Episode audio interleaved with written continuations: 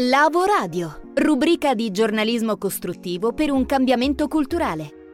Scenari, storie e consigli per essere più consapevoli, agire sul modo di pensare, formare nuove competenze. Il mondo del lavoro ha bisogno di te. Ben ritrovati da Vito Verrastro, nuova puntata di Lavoradio dedicata a temi di grande attualità, anzi ci spingiamo sempre più nel futuro visto che le novità sono all'ordine del giorno. E allora mentre si sta dibattendo tra il tornare al lavoro tradizionale o rimanere o agevolare lo smart working c'è già una nuova frontiera che si affaccia, è quella del lavoro asincrono. Che cosa succede? Mentre oggi abbiamo tantissime persone che lavorano in remoto e la maggior parte però deve ancora lavorare in orari specifici, rispondere alle chiamate, partecipare a riunioni virtuali, la prossima frontiera che diventerà probabilmente mainstream è l'asincrono, cioè poter lavorare senza dover aspettare che qualcuno risponda o che si connetta in quel momento con te. Quindi bisogna considerare l'asincrono come l'autonomia assoluta nel lavoro e l'unica cosa che conterà è porterà al termine il proprio lavoro nel miglior dei modi, senza che nessun manager ti controlli e con grande responsabilità, anzi autoresponsabilità. Quali vantaggi ha questa modalità asincrona di lavoro? Ne ha diverse. Intanto influisce e incide sul sonno, nel senso che eh, gli studi stanno sempre dimostrando di più che le persone hanno diversi cronotipi geneticamente predisposti, il che significa che, lo sappiamo, alcune persone si svegliano naturalmente la mattina presto e sono pronte a carburare, altre si svegliano più tardi, magari in tarda mattinata, preferiscono riposare la mattina e così via. Dalla rivoluzione industriale in poi, eh, abbiamo visto e vissuto in una società dominata dai mattinieri, no? Ci sono tantissimi libri che li celebrano, mentre i nottambuli sono stati valutati un po' male. Beh, se lavori in modo asincrono puoi lavorare nei momenti che siano ottimali per te.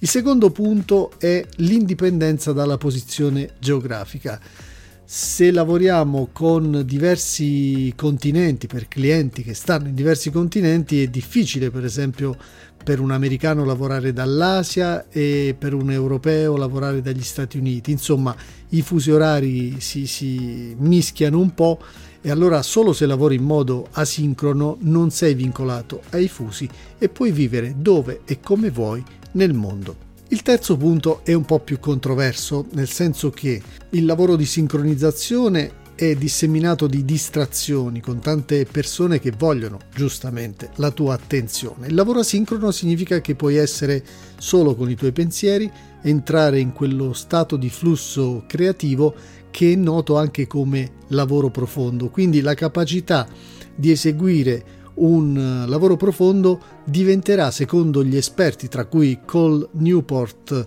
in eh, Deep Work ha dichiarato questa cosa qui, eh, sta diventando appunto una capacità sempre più rara e sempre più preziosa nella nostra economia. Di conseguenza, dice Cole Newport, i pochi che coltiveranno questa abilità e ne faranno il nucleo della loro vita lavorativa prospereranno. Ciò significa che sempre più persone asincrone saranno in grado di produrre lavori di qualità superiore rispetto alle persone, tra virgolette, sincronizzate. Questo da un lato è vero, dall'altro ci può esporre in qualche modo ad un isolamento che potrebbe essere un po' alienante. Ultimo punto di vantaggio per gli asincroni, fare tutto ciò che si può e si vuole al di fuori delle ore di punta tra virgolette, nel senso che si può guidare quando le strade sono vuote, si può andare in spiaggia quando gli altri lavorano, si può andare in palestra a metà giornata quando tutta l'attrezzatura è disponibile, si può andare al supermercato quando non c'è folla, si possono prenotare viaggi a metà settimana quando gli hotel sono più economici e, e appunto non c'è tanta gente come nel fine settimana, insomma ehm, gli asincroni sembrano poter avere e, e, avere anche in futuro uno stress inferiore alla media delle persone, con una salute migliore e una maggiore felicità.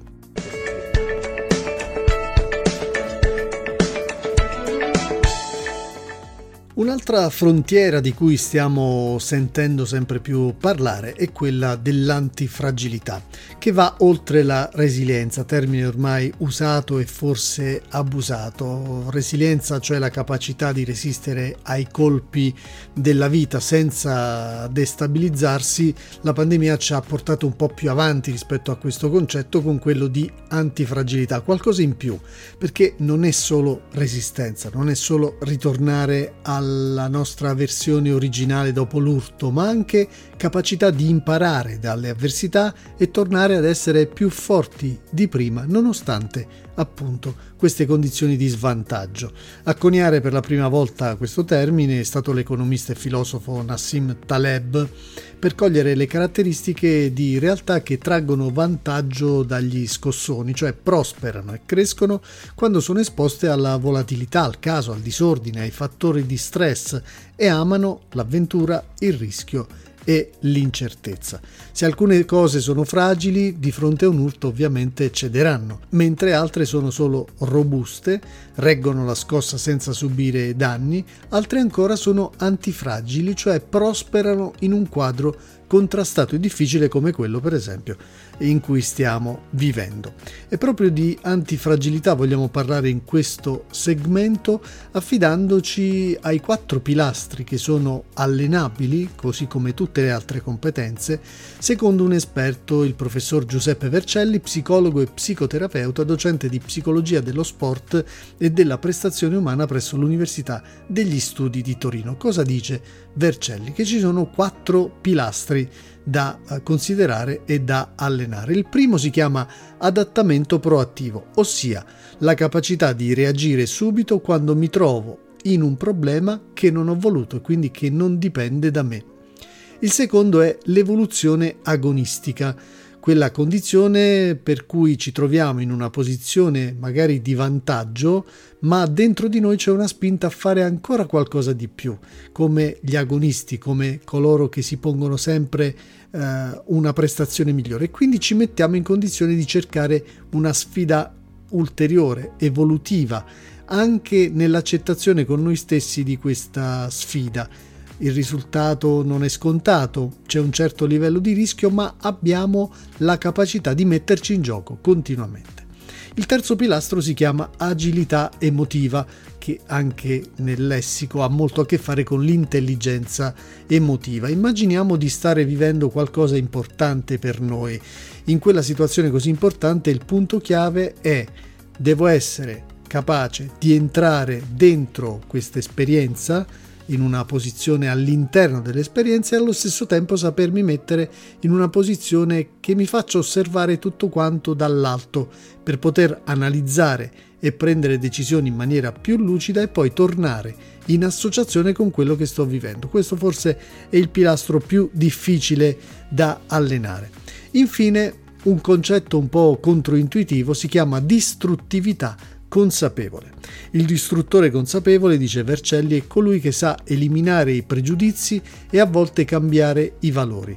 Quindi sa togliere e tagliare, sempre però al servizio dell'obiettivo da raggiungere. E questa operazione va fatta in modo molto consapevole.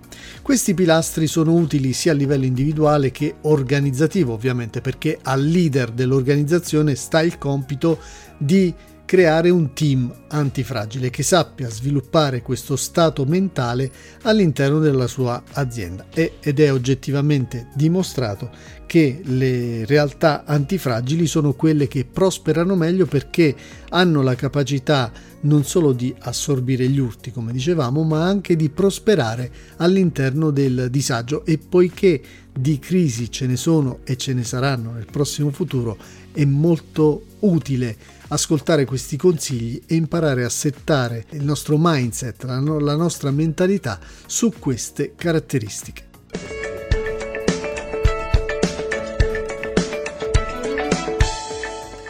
Ed è tutto anche per questa puntata, aforisma della settimana e alla prossima. Possiamo passare la vita a farci dire dal mondo cosa siamo, sani di mente o pazzi, eroi o vittime, a lasciare che la storia ci spieghi se siamo buoni o cattivi, a lasciare che sia il passato a decidere il nostro futuro. Oppure possiamo scegliere da noi e forse inventare qualcosa di meglio è proprio il nostro compito. Chuck Palahniuk. Per approfondimenti, percorsi informativi e formativi personalizzati, scrivici a info-lavoradio.com. Con noi, nel tuo futuro.